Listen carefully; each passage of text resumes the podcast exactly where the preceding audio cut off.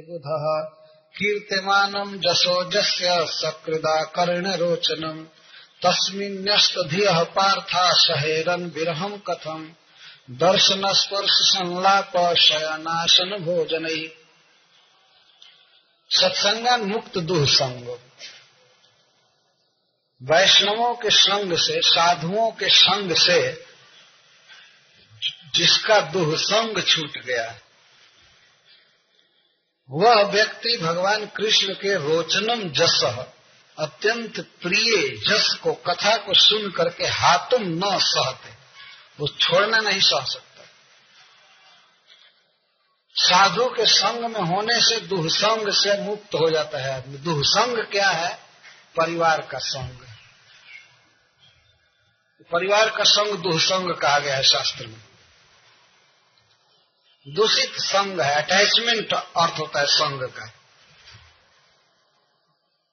साधु में जब आसक्ति होती है, भगवान के भक्तों से जब प्रेम होता है, तब देह पर आधारित जो प्रेम है, वो अब शिथिल होने लगता है। क्योंकि साधु के साथ प्रेम होने का मतलब है, वो आत्मा का संबंध है। वे आत्मा के बंधु हैं। तो सत्संगान मुक्त दुह संग सत्संग से दुहसंग छूटता है। पुत्र परिवार, समाज की जो आसक्ति है, वह दुहसंग है। मतलब भगवान श्री कृष्ण से विमुख है।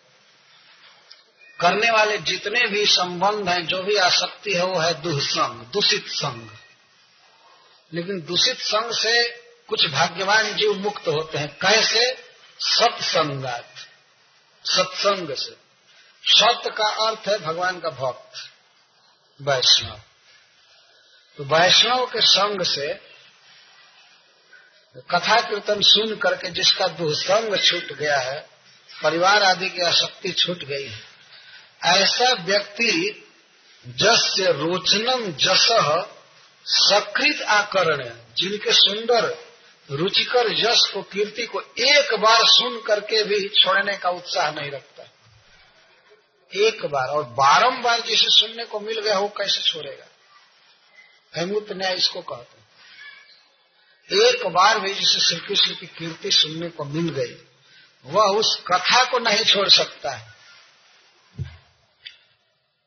यदि वो मुक्त दुहसंग है तो तो फिर श्री कृष्ण में ही जिनकी बुद्धि आविष्ट थी, वे पांडव या हस्तिनापुर के लोग भगवान का बिना कैसे सह सकते थे? कृष्ण में कैसे उनका मन आविष्ट हो गया था? दर्शन, स्पर्श, संलाप, शयन, आसन भोजन एक साथ करने से। दर्शन, देखने से आसक्ति हो जाती है। मनुष्य जिसके साथ ज़्यादा दिन रहता है उसको देखते देखते देखते देखते उसमें आसक्ति हो जाती है। जैसे मान लीजिए अपना बेटा है तो पहले तो अदृष्ट था। पहले तो दिखाई नहीं दे रहा था। गोद में आ गया तो देखते देखते देखते देखते तस्मी नष्ट थिया उसी में बुद्धि नष्ट हो जाती है। लग जाती है, मेरा है मेरा है, मेरा और दो चार दिन न देखें तो फ़ोन करने लगता हो अब कैसे हो? देखे बिना नहीं रहा जाता। देखो देखो, और कुछ नहीं देखने लायक लोगों का भी फ़ोटो खींच खींच कर अपने घर में भर देते और भगवान का फ़ोटो नहीं रहा ये प्राय घरों में देखिए कभी कभी तो लोग अपना ही फ़ोटो अपने ही घर में रख देते अपना फ़ोटो रख दिए। खास करके स्त्री पुरुष।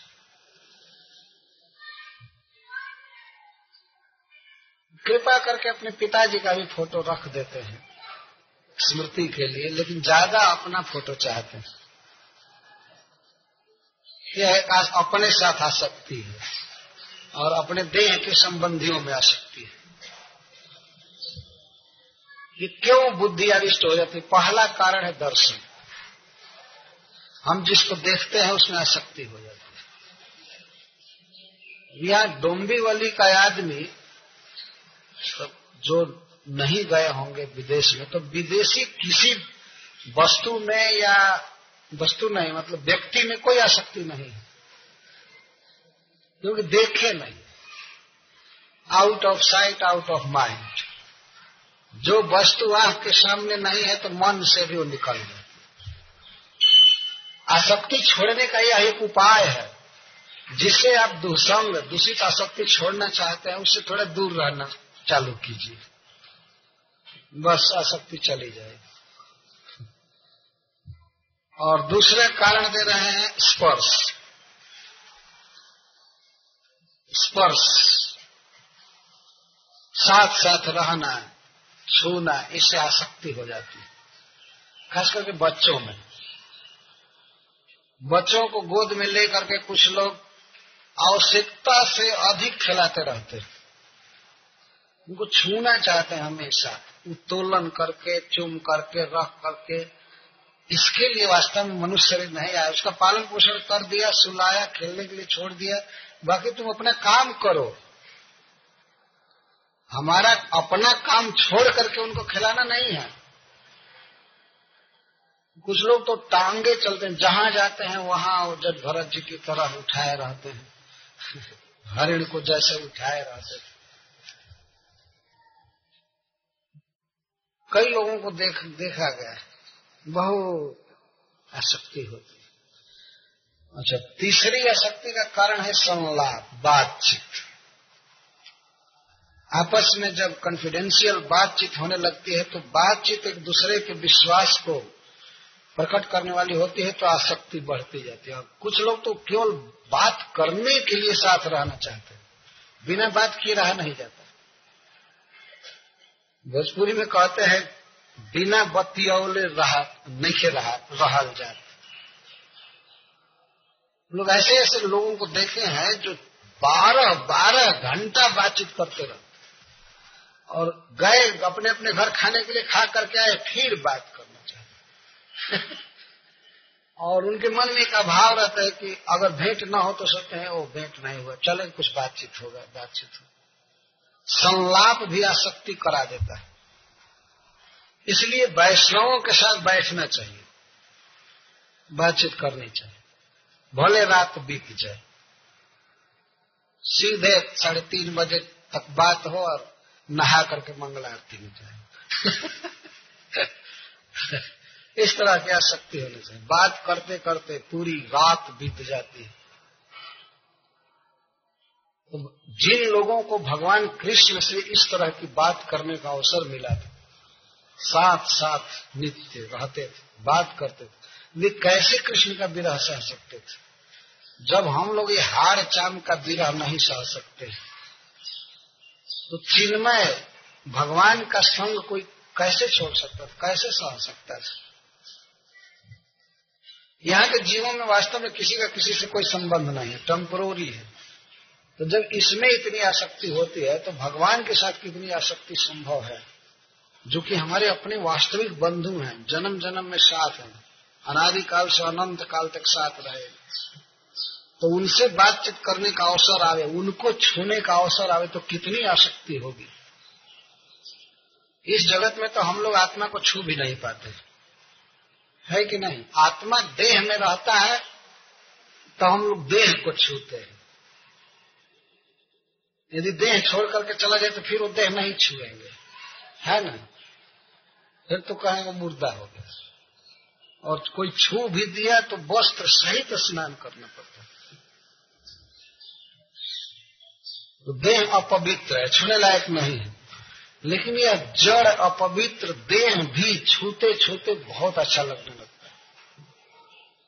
उसको आदमी छूना चाहता तो फिर चिद घन आनंद घन भगवान का शरीर जिनको छूने को मिल रहा है, और वो कैसे वो छूना छोड़ सकते थे? जो आलिंगन में छूने को मिलता था, चरण छूने को मिलता था, हाथ मिलाते थे, छूने को मिलता था। मिलने को बारंबार भगवान के साथ। कैसे उसको छोड़ सकते थे? संलाप, स्वयं एक साथ सोने से भी आसक्ति बढ़ती है। प्राय देखा जाता है कि जो लोग साथ साथ सोते हैं, मान लीजिए कोई व्यक्ति यहाँ सो रहा है, कोई यहाँ सो रहा है तो मन में इच्छा हो जाती है कि हम मेरे साथ रहे अकेले नहीं सो सोगा अकेले सोचेगा अकेले तो भूत चढ़ बैठेगा मेरे ऊपर। साथ में रहे। शयन आसन और एक साथ बैठना। एक साथ बैठने से भी आसक्ति हो जाती है।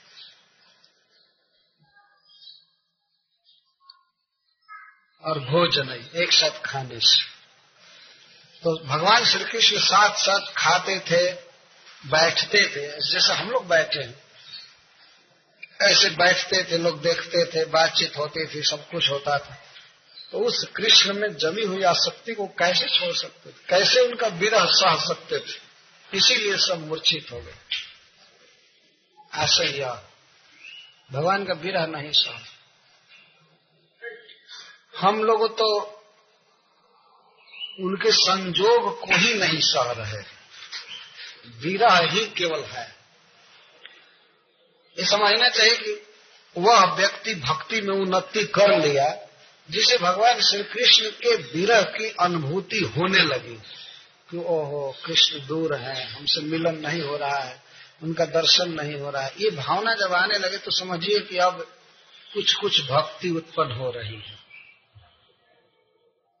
और नहीं, मस्त है, दुनिया के खान पान में संतुष्ट है, भगवत विधानुभूति नहीं हो रही है तो कुछ भी विकास नहीं। हम लोग तो विरह में है ही, है ना? साथ नहीं, लेकिन विरह की अनुभूति नहीं। ऐसा थोड़े अभाव अनुभव हो रहा है कि भगवान हमसे दूर हैं, ये है, हाय हाय हाय है कोई अनुभूति नहीं हो रही।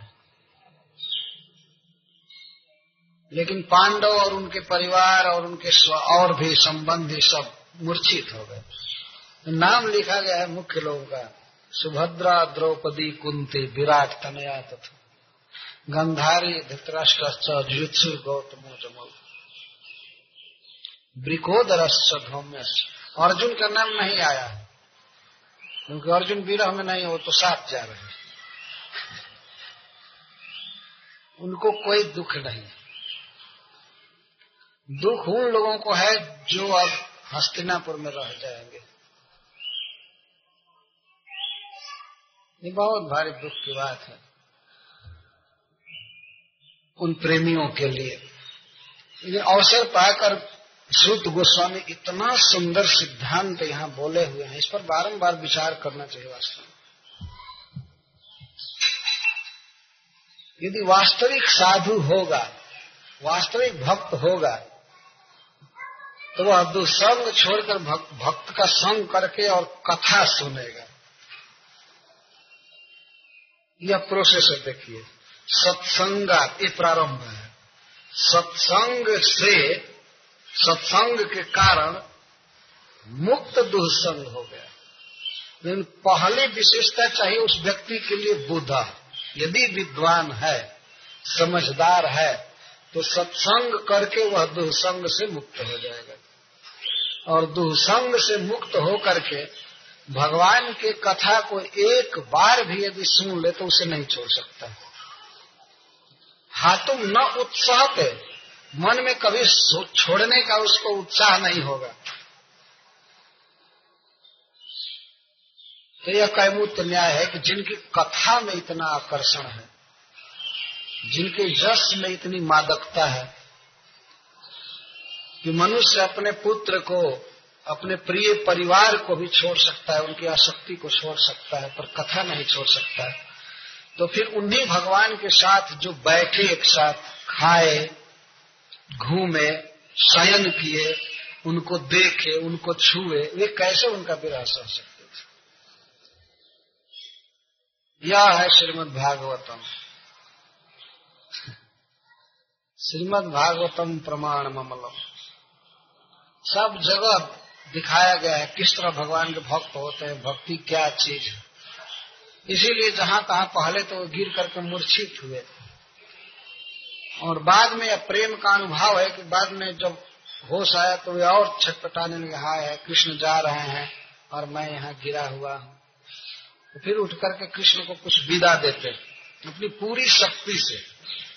कृष्ण को विदा देने लगे और जहाँ जहाँ जा रहे थे,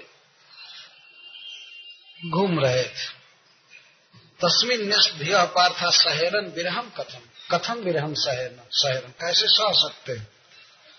क्योंकि दर्शन स्पर्श संलाप शयनासन भोजन तृतीया में दर्शन स्पर्श संलाप शयनासन भोजन ही तस्मिन न्यस्त धिय। इन्हीं उपायों, इन्हीं कार्यों से दर्शन स्पर्श संलाप आसन शयन और भोजन से लोग कृष्ण में अपने मन को पूरा न्यस्त कर चुके थे। न्यस्त न्यस्त समझते हैं न्यास, धरोहर रख देना। जैसे कोई आदमी अपना धन बैंक में रख देता है तो न्यस्त कहते कहीं रख देना। ऐसा नहीं था कि उनका मन थोड़े देर के लिए कृष्ण में लगा था, इसके बाद अपने देह में या पुत्र परिवार में लग जाता था। जो कृष्ण में लगा तो वही न्यस्त हुआ, वही रखा हुआ है, और वहाँ से आ नहीं रहा है। न्यस्त शब्द बता रहे रख दिया गया। मतलब कृष्ण ने उनको चित्त को पकड़ लिया था। अपनी हँसी से, अपने स्पर्श से, बातचीत से साथ साथ बैठने से, संलाप से। अब इनका मन आ नहीं रहा था अपने से। तो न्यस्त दिया हुआ न्यस्त। ये शिला न्यास करते हैं। न्यस्त शिला हो जाती है तो वो तस् से मस्त नहीं तो वहीं पड़ी रहती इसे बुद्धि न्यास, जैसे शिला न्यास किया जाता है, ऐसे कृष्ण में बुद्धि न्यास धी न्यास किए धी न्यास न्यस्त दिया। बहुत बहुत साधन करना है अभी। उस दिन पता चलेगा कि हम भक्त हो गए, जिस दिन कृष्ण से बुद्धि एक मिनट भी इधर उधर न जाए। तब समझना चाहिए कि अब परफेक्ट हो गए। अब ठीक हुई, अब चालू हुई भक्ति। ये अभाव। चाहने पर भी मन उनसे न हटे। गोपीजन चाहते थे कि कृष्ण से मन हटा करके कुछ घर का काम धंधा करें, लेकिन वो हटता ही नहीं। था जिसको बुद्धि न्यास कहते हैं। तो इस स्टैंडर्ड से अपने मन को देखना चाहिए कि हमारा मन कितना कृष्ण में न्यस्त है। ऐसे निराश नहीं होना चाहिए हम लोग जो ये साधन कर रहे हैं, हरिनाम जप करते हैं, भगवान की आरती करते हैं, भागवत पढ़ते हैं, सुनते हैं तो यह प्रारंभ है। लेकिन इसको बहुत तीव्रता से करना चाहिए। तीव्रेण भक्ति जो है तत्परता के साथ। केवल रूटीन पालन से ये आएगा नहीं कृष्ण प्रेम। आग्रह से आएगा। रूटीन पालन कुछ लोग करते हैं, जैसे मान लीजिए डाकिया है, और डाकिया आपका पत्र पहुँचा दिया, लेकिन पत्र में क्या लिखा गया है, इससे उसको कोई मतलब नहीं। बारात का भी निमंत्रण डाकिया देता है तो मरण का भी निमंत्रण देता है, लेकिन उसको न बारात से मतलब है, न किसी के मरणोत्सव से मतलब।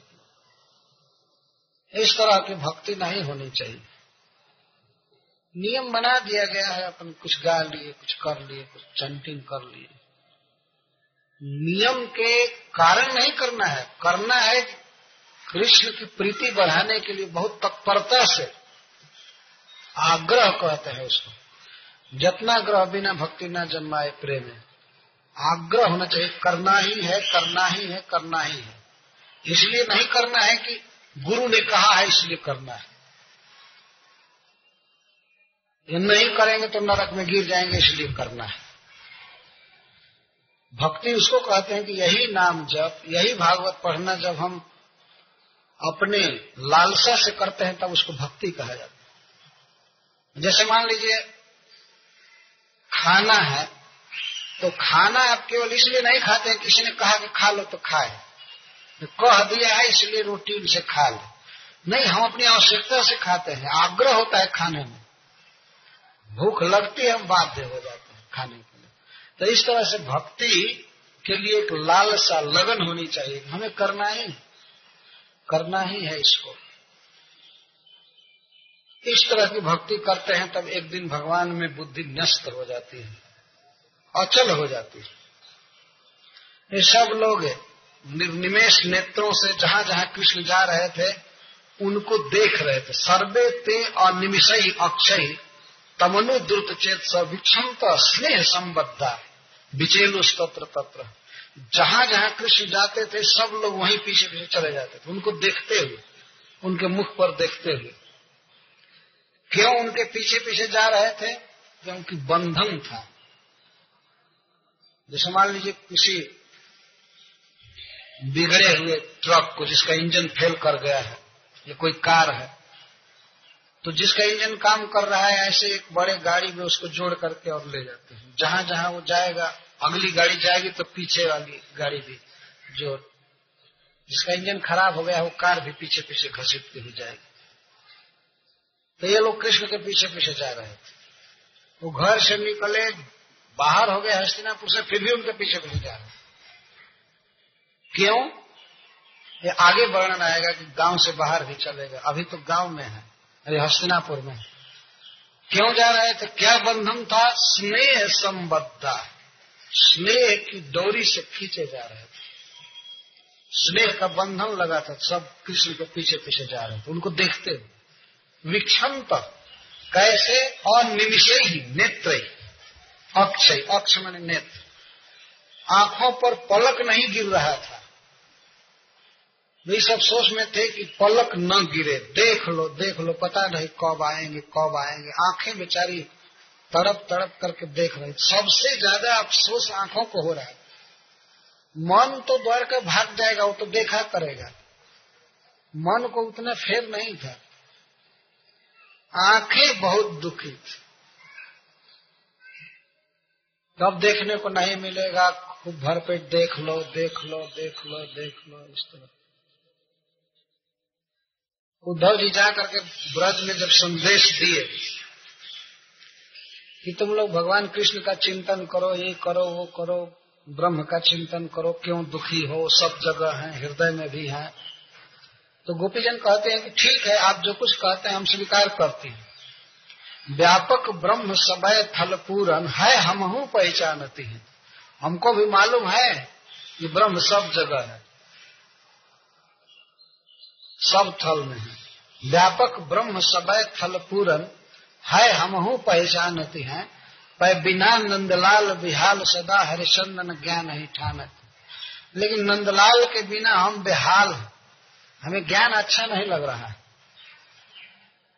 आप जैसे कृष्ण का संदेश लेकर के आए हैं, ऐसे इधर से आज ही संदेश लेकर जाइए। एक ही संदेश लेकर। क्या दे रही है संदेश कि तुम उद्धो यह कहिए उनसो, हम और कछु नहीं जानती हैं। पिया प्यारे तिहारे निहारे बिना अखिया दुखिया नहीं मानती। जाकर उनसे यही कह दीजिए कि गोपियों को कोई दुख नहीं है, लेकिन उनकी आँखें व्याकुल हैं। दुखिया आंखिया को समझा नहीं पाती। वास्तव में भगवान के रूप के साथ आँखों का संबंध है। तो आँखें कभी कभी मन को बहुत कोसती हैं कि तुम तो कहीं भी चले जाते हो, चिंतन करते रहते हो, तुमको तो कोई दुख है नहीं। दुख तो हमें है, क्योंकि सामने रहेंगे तो हम देखेंगे, नहीं तो नहीं देखेंगे। तो अनिमिष से अक्षों से, आँखों से कृष्ण के मुख को देख रहे थे और चित्त बह रहा था कृष्ण के तरफ़। स्नेह का बंधन था। इस कारण से जहाँ जहाँ कृष्ण जा रहे थे मतलब कुछ गुरुजनों से मिलने जा रहे थे अथवा रथ पर चढ़ चुके निकल रहे हैं राजभवन से रो, रोड पर हो गए पथ पर हो गए तो उनके पीछे पीछे सब चल रहे हैं। तो जिस समय देवकी नंदन निकल रहे थे घर से यात्रा का नियम माना जाता है कि कोई व्यक्ति कहीं जा रहा हो तो यात्रा के समय वह आँसू देख करके न जाए। ये नियम बनाया गया है। कोई स्वजन उसके सामने रोए न। वहाँ से देख करके ना जाए। नहीं तो दुखी रहेगा। जैसे मान लीजिए कोई किसी से विदा हो रहा है। विदा देने वाला व्यक्ति बहुत रो रहा है। तो उसको रोता हुआ देख करके वो जाएगा तो रास्ते में भी चिंतन करता रहेगा। बहुत बहुत उसे चिंतन होगा अपने प्रिय का कि वो, वो दुखी है। तो रास्ते में वो सुख से नहीं जाएगा। और यह भी यह भी माना जाता है कि आँसू देख करके कोई विदा होता है तो उसका अमंगल होता है।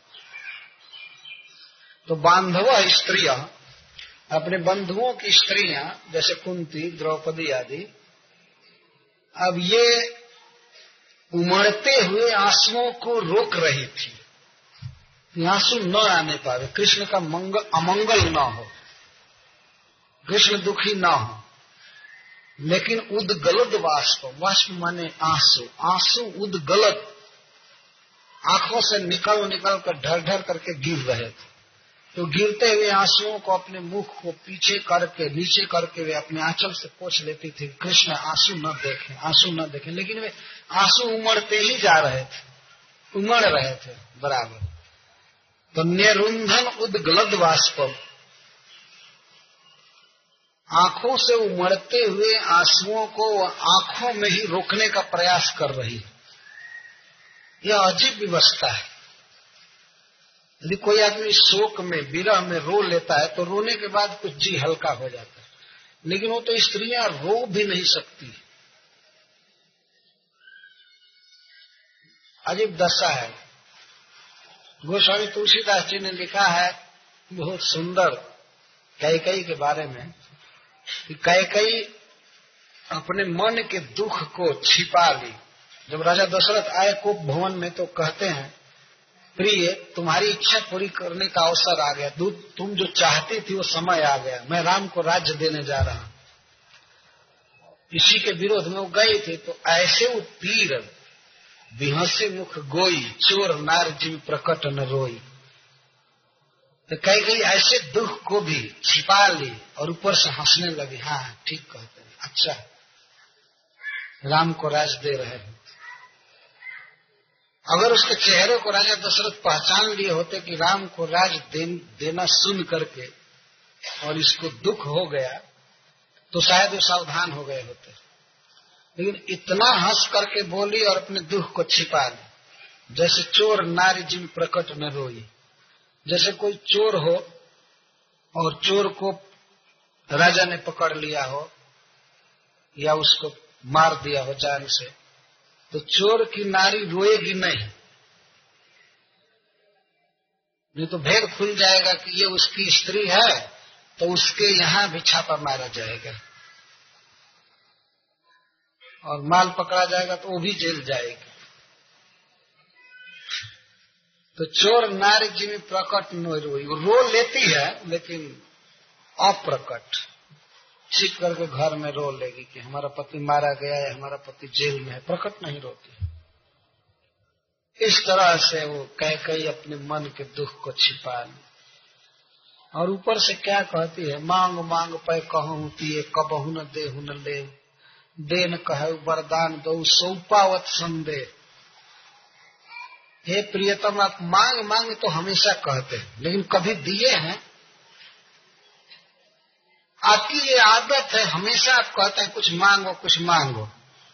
लेकिन कभी कुछ दिए लिए नहीं। याद है, बहुत बरस पहले दो वरदान तो अभी रखी हूँ। अभी वही दे दीजिए, यही काफ़ी है। अब नया क्या देंगे? तो राजा दशरथ कहते ओ हो हाँ। क्या कहूँ, मेरा भुलक्कर स्वभाव भूल गया और तुमने तो भी याद नहीं दिलाया।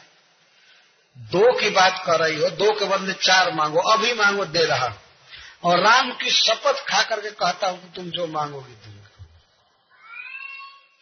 उत्तरिया चरित समझ नहीं पाए। और जब राम का सौगंध खा लिए, तब कहते, ठीक है दे हूँ एक बार भरत नहीं टीका। पहला वर तो दीजिए कि राम को राज न देकर भरत को दीजिए। फिर भी राजा दशरथ खुश ही थे। कोई बात नहीं। राम को राज्य का भूख नहीं है। हाँ भरत राजा हो जाएँगे। ठीक। लेकिन मांगो दूसर कर बर ज़ोर बर कर जोरी पूर्व नाथ मनोरथ मोरी। मैं दूसरा बर हाथ जोड़कर मांग रही। हमारी लालसा पूरी कीजिए। बहुत दिन का बर रह गया है।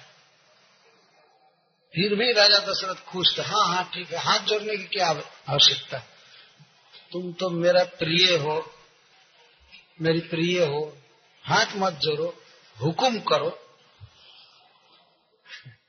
आज्ञा दो।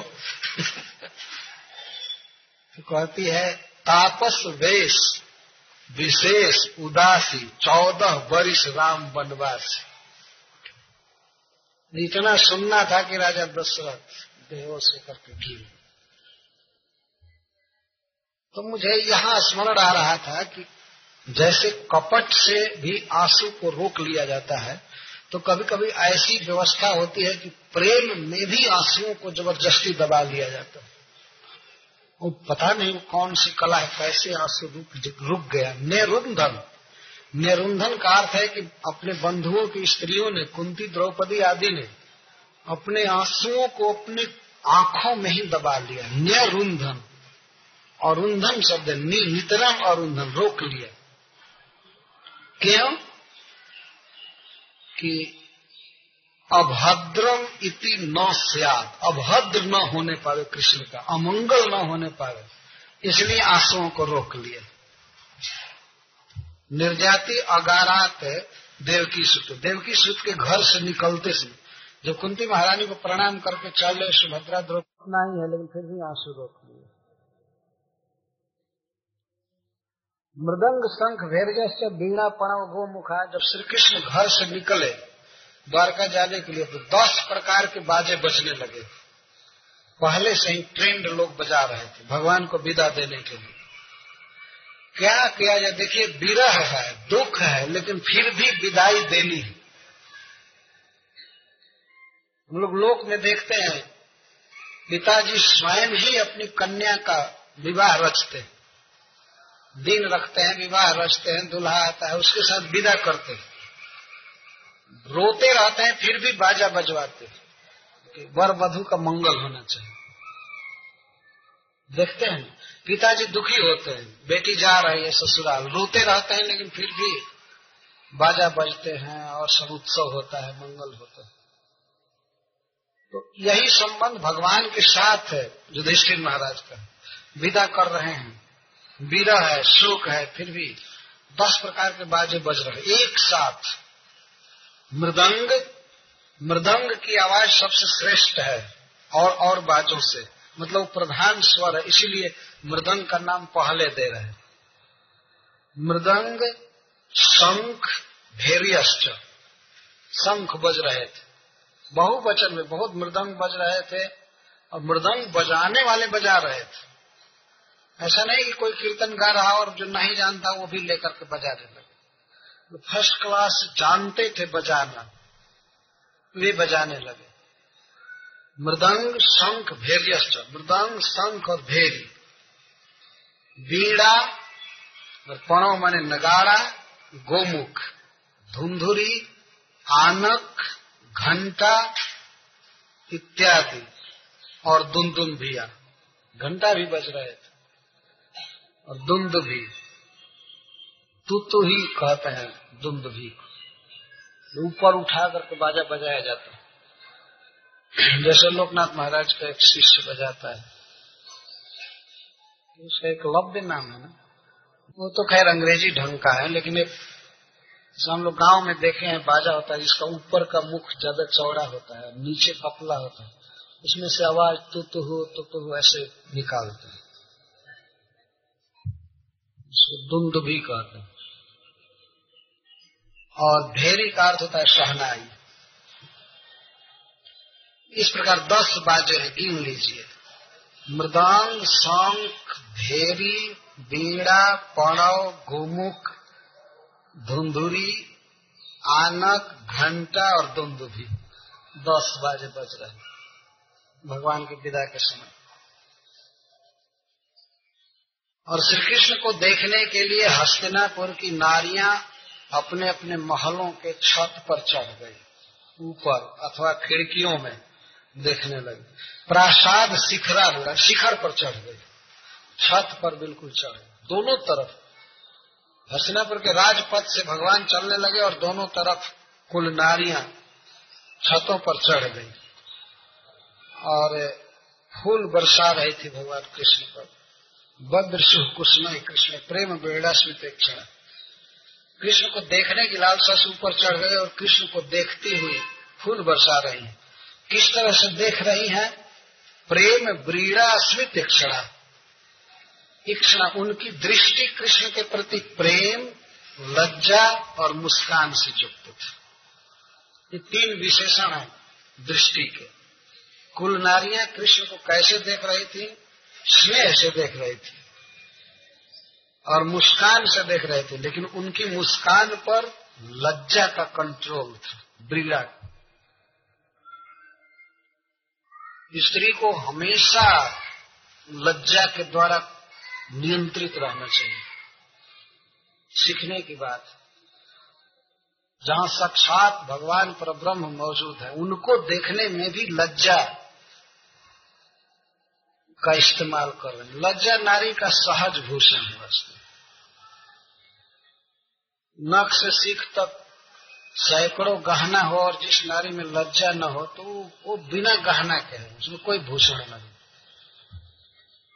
लज्जा नारी का बहुत बड़ा भूषण है। यहाँ स्त्रियाँ देख रहे थे, कृष्ण पद को फूल बरसा रही थी। तो भगवान श्री कृष्ण उस समय जब निकल रहे थे तो दिन का समय था। एक छत्र लेकर राजकीय छत्र। बहुत सुंदर छापता रत्न दंड का बना हुआ लेकर गुडा केश खड़े हो गए। शीतात पत्रम जग्राह मुक्ता दान विभूषितम रत्न दंडम गुडा केश प्रिय प्रियतम प्रिय गुडा केश भगवान श्री कृष्ण के प्रिय अर्जुन, अपने प्रियतम के मुक्ता दान विभूषित, सीतात पत्रम, रत्न दंडम जग्राह।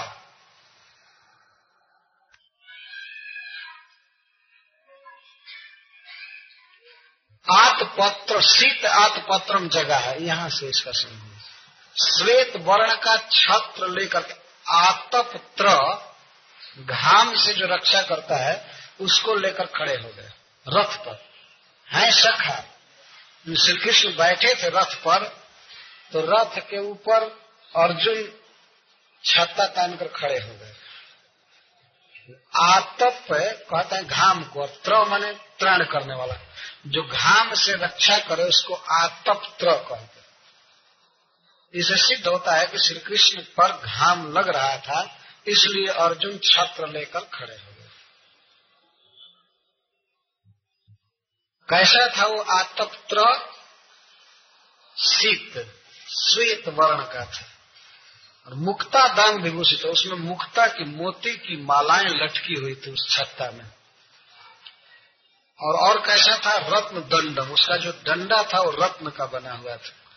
ऐसे छत्ता को, छत्र को लेकर गुडा के रथ पर खड़े हो गए। इसमें खड़ा होना नहीं लिखा गया है। जगरा लिखा गया है, लेकिन भगवान श्री कृष्ण के ऊपर बैठ करके तो छत्ता लगाया नहीं जा सकता। इसलिए यहाँ खड़ा होना, अपने आप छिपा हुआ, छत्र लेकर खड़े हो।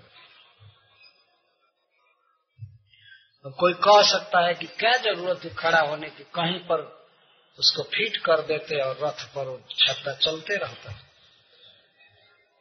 जैसे उस दिन स्त्री ने प्रश्न किया था कि सीलिंग फ़ैन है तो पंखा झलने की क्या आवश्यकता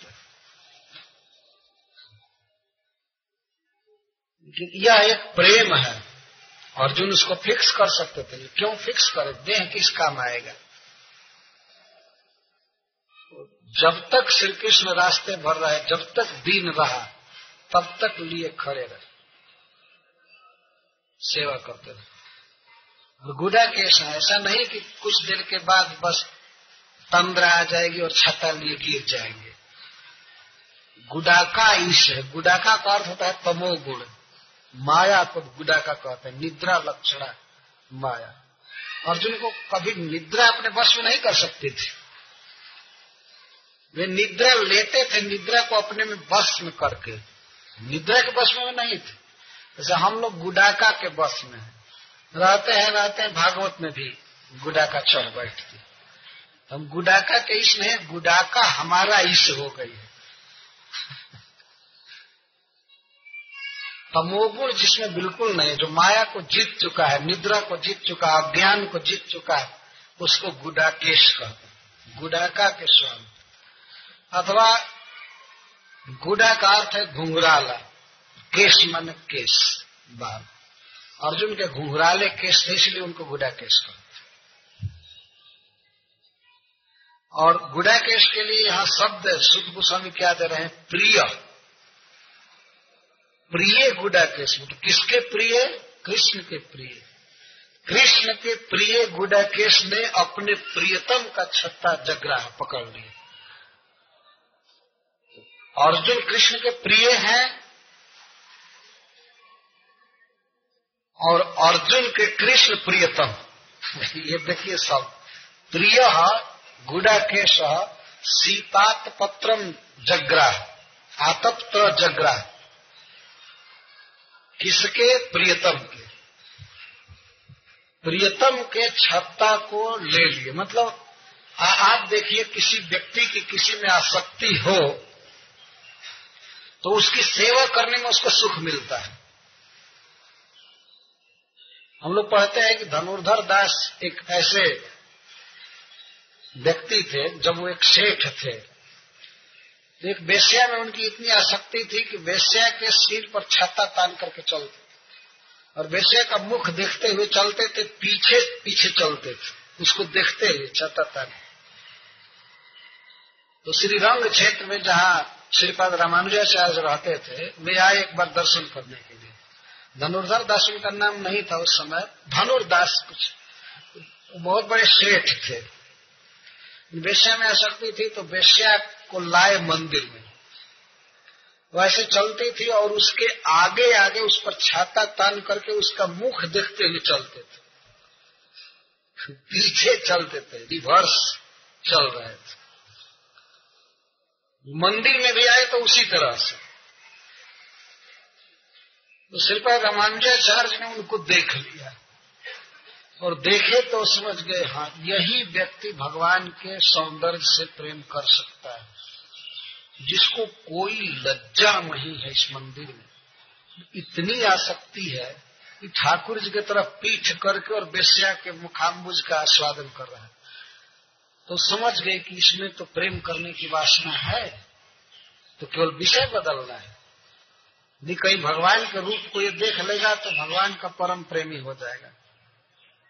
तो उसको बुलाया उन्होंने अपने कुटीर में और कहा कि तुम क्यों इस तरह से छत्ता लगा करके चल रहे हो, इसके आगे आगे इसका मुख देखते हैं। तो कहा कि मुझे बहुत प्रेम है, मैं इसको देखे बिना नहीं रह सकता। बहुत सुंदर है। तो आचार्य ने कहा कि यदि इससे सुंदर मुख देखने को मिल जाए तो इसको छोड़ दोगे? क्यों नहीं? इससे सुंदर देखने को मिल जाए तो क्यों नहीं छोड़ दूँगा? तो रामानुजाचार्य जी अपने कुटीर से उठे, जाकर भगवान रंगनाथ से कहे कि, इस बेचारे का जीवन धन्य कीजिए, आपने जो मोहिनी अवतार लिया था, उसे दिखा दीजिए इसको। तो भगवान तो अपने भक्त के बस में है। उन्होंने धनुर्दास को अपना मोहिनी रूप दिखा दिया और उसी मंदिर में धनुर्दास रह गए, जीवन भर गए ही नहीं बेसिया के साथ फिर। परम सुंदर रूप भगवान का वो देख लिया इस प्रकार जिसकी जिसमें आसक्ति होती है, उसका वो छत्ता दिन भर धारण करने में क्या दुखी हो गया। तो आनंद आएगा। कवि ने लिखा है, बहुत साहित्यिक भाषा है कोई स्त्री मान कर गई, कोई प्रिया मान कर गई और उसका प्रिय व्यक्ति, उसका पति या प्रिय जो भी हो, मना रहा है उसको। गलती हो गई, तुम खुश हो जाओ, ये हो जाओ तो वो उसके चरण में गिरता है तो अपने चरणों से उसको मारती है। जाओ तुम पर कोई विश्वास नहीं है ये नहीं है, वो नहीं है। तो वो व्यक्ति कहता है, दासी कृता गसी उसका भाव यह है कि जब दास गलती कर दिया है कोई भी दास गलती कर दे तो यह उचित है कि स्वामी उस पर पदाघात करे, पैर से मारे उसको शुद्ध करने के लिए रेक्टिफाई करने के लिए। तो हमें इसका कोई दुख नहीं है। मुझसे अपराध हो गया है, मैं दास हूँ, तुम चरण से मार रही हो, मुझे कोई दुख नहीं। लेकिन दुख एक ही बात का है जब तुम मुझे अपने चरणों से मारती हो तो तुम्हारे चरण के स्पर्श से मेरे शरीर में रोमांच होता है तो कांट जैसा शरीर हो जाता है। और फिर उस शरीर पर मारते हो तो तुम्हारे चरणों में व्यथा होती होगी। इसी बात का मुझे दुख है। और कोई दुख नहीं। वाह और उसके सिर पर, कंधे पर, पैर से मार रही है, इसका कोई दुख नहीं है। दुख है कि उसके कोमल चरण में मेरे शरीर से घाव लग रहा है। यह आसक्ति की पहचान है। इसीलिए यहाँ कृष्णस्य शब्द न देकर के माधवस्य शब्द न देकर प्रियतमस्य शब्द दिया गया। अर्जुन सखा है। इसका मतलब ये नहीं कि भगवान के साथ एक सीट पर बैठ करके आनंद से अब चले। ड्राइवर हाक रहा है और बाबू लोग पीछे कार पर बैठ कर गप करते हुए चल रहे सेवक हैं अर्जुन। यही भाव सबके साथ है। कृष्ण सब तरह से सेव्य है। चाहे वो अर्जुन हो, चाहे राधा रानी हो, चाहे नंद बाबा हो, चाहे जशोदा हो, सब कृष्ण के दास है। यह सिद्धांत है। अर्जुन सेवा करते हुए चल रहे और सात्यकी और उद्धव चामर डोला रहे पंखा झल रहे अर्जुन छत्ता ताने हैं और वे दोनों पंखा झल रहे हैं। भगवान भगवान है वास्तव में। दोस्ती अपने जगह पर है, लेकिन जहाँ स्वरूप बताना होता है, वहाँ पता चलता है। और जीव की शोभा इसी में है कि भगवान की सेवा करे। तो अर्जुन परम आसक्ति से कृष्ण की सेवा कर रहे हैं। रामायण में वर्णन है एक बार कि सीता और लक्ष्मण जी भगवान श्री राम की उसी तरह सेवा करते थे कुरुक्षेत्र में। सेवा ही राम लखन रघुवीर ही जिमी अविवेकी पुरुष शरीर है। जैसे अविवेकी बुद्धू आदमी शरीर की सेवा करता है, रात दिन इसी को सजाता है, खिलाता है, पिलाता है। वैसे सीता और लक्ष्मण जी राम की सेवा कर रहे थे। अविवेकी पुरुष जैसे शरीर में आसक्त रहता है, उस तरह से वे लोग राम में आसक्त। थे प्रियतम शब्द यहाँ बहुत महत्व रखता है। और प्रिय व्यक्ति जब सेवा करता है तो उस सेवा को व्यक्ति स्वीकार भी करता है। स्नेह से करता है। तो अर्जुन छत्र लेकर खड़े हो गए, और उद्धव सात्य किस चैव व्यजने परमाद्भुत। व्यजन पंखा को कहते परम अद्भुत पंखा लेकर उद्धव और सत्य की बगल में खड़े हो गए। कृष्ण को झलने लगे। विकिर जमारा कुसुम वेजे मधुपति पति तो मधुपति रास्ते में बहुत अच्छे लग रहे थे, उन पर फूलों की वर्षा हो रही थी, और जहाँ तहां ब्राह्मणों के आशीर्वाद सुनाई पड़ रहे थे अश्रुयम तो सुन रहे थे कृष्ण। उनके आशीर्वाद सुने जाते थे, आशीष, सत्य सत्य आशीर्वाद। सत्य आशीर्वाद का अर्थ है कि जो आशीर्वाद श्री कृष्ण में पहले से ही विद्यमान थे जैसे मान लीजिए कोई आशीर्वाद दे रहा है, चिरंजीवी भव। तो श्री कृष्ण तो ऑलरेडी चिरंजीवी इसलिए जो उनमें सत्य हमारे है, वो आशीर्वाद दे रहे थे अन्य जीव पहले से नहीं रहते उनको आशीर्वाद दे करके वैसा बनाया जाता है। और श्री कृष्ण में वो सब आशीर्वाद विद्यमान है, ब्राह्मणों की वाणी सफल हो रही। उनके वाणी के कारण कृष्ण में गुण नहीं आ रहा है। कृष्ण के गुणों का वर्णन करने से ब्राह्मणों की वाणी सत्य हो रही। तो आशीर्वाद दे रहे थे चिरंजीवी भव सुखी भव निर्विघ्न यात्रा हो स्वजनों को सुखी सु, सुखी करो। तो सुद गोस्वामी जी कहते हैं कि द्विजेरिता ब्राह्मणों के द्वारा कहे हुए आशीर्वाद जगह जगह सुनाई पड़ते थे। तो वे कृष्ण के अनुरूप भी थे और अनुरूप नहीं थे। नानुरूपानुरूपा श्री कृष्ण के लिए वो ठीक भी थे और नहीं भी ठीक थे। क्योंकि निर्गुण से गुणात्मन उनके अनुकूल नहीं थे, अनुरूप नहीं थे। क्यों? क्योंकि कृष्ण निर्गुण। जो निर्गुण है, प्रकृति से पार है और उसको कहा जाए सुखी भव। तो दुखी है ही नहीं, वो सुखी भव क्या कहा जाएगा? जो गुणों के भीतर है, वह दुखी रहता है तो उसको आशीर्वाद दिया जाता है, सुखी भव। और जो प्रकृति से पार है, स्वयं सुखमय है, आनंद का स्वरूप ही है तो उसको कहना कि सुखी भव, यह उसके अनुरूप नहीं है। लेकिन गुणात्मना के लिए अनुरूप था। जब लीला कर रहे एक जादव के रूप में, और इनके भी शत्रु तथा कथित हैं तो उनको कहना कि सुखी रहो, निर्विघ्न यात्रा हो, ये ठीक है। उनके मतलब लीला के अनुसार, लीला की दृष्टि से वो सब आशीर्वाद ठीक थे। श्री कृष्ण एक जादव हैं और ब्राह्मण आशीर्वाद दे रहे हैं। श्री कृष्ण के शत्रु भी हैं, रास्ते में कोई विघ्न हो सकता है, कुछ हो सकता है। तो आशीर्वाद ठीक था, लीला के अनुरूप। लेकिन उनकी स्थिति के अनुसार तो कोई अनुरूप नहीं था।